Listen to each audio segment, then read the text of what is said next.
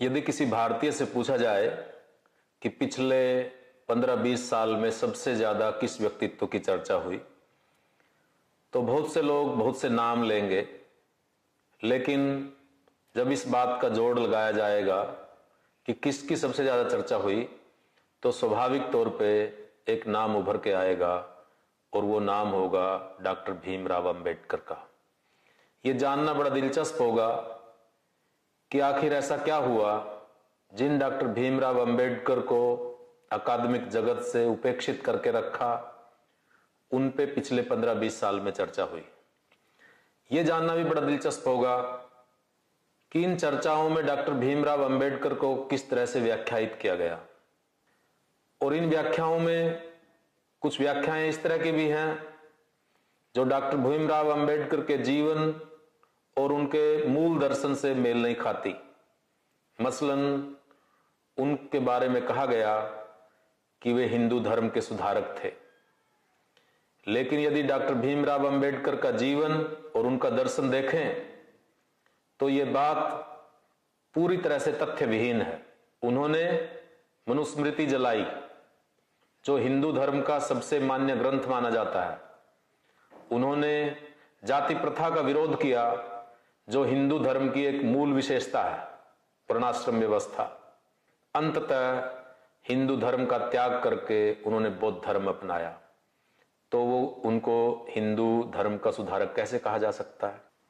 Doctor Bhimrao Ambedkar के विचारों और दर्शन में जो तेज है, वो पिछले 15-20 साल से चाहे वो राजनीतिक जगत है, चाहे अकादमिक जगत है, उसके अंदर उसका प्रकाश फैल रहा है निरंतर।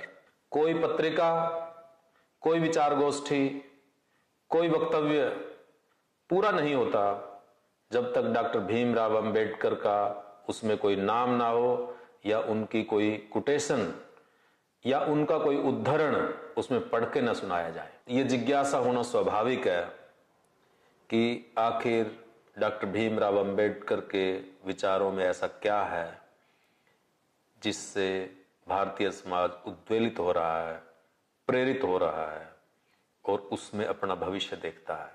विभिन्न राजनीतिक मंतव्यों के कारण, विभिन्न दार्शनिक दृष्टियों के कारण, विभिन्न वर्गों के विभिन्न तरह के हितों के कारण अंबेडकर को अलग अलग नज़रिए से पढ़ा गया है। लेकिन यदि अंबेडकर को एक दार्शनिक के तौर पे, एक विचारक के तौर पे जानना है तो उनकी ज़िंदगी के जो संघर्ष है, और उनका जो जीवन है, और उनका लेखन है, उनके बीच में जो मौजूद मूल्य है, उनसे समझा जा सकता है।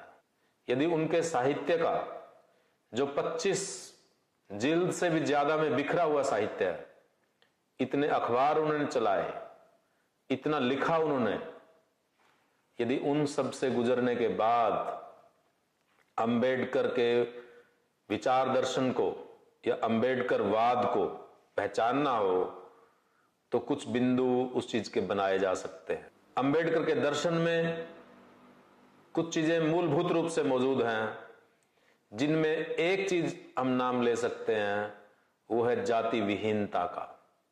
डॉक्टर अंबेडकर का संघर्ष भारतीय समाज में मौजूद जाति प्रथा के खिलाफ था। वे निरंतर जाति प्रथा के खिलाफ संघर्ष करते रहे।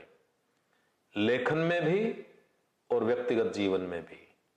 उनका संघर्ष किसी खास वर्ग के खिलाफ नहीं था, बल्कि एक ऐसी सोच के खिलाफ था, जो समाज में ऊंच नीच को वैधता प्रदान करती है और वो जाति प्रथा है। और उसको तोड़ने की भी उन्होंने बात बताई।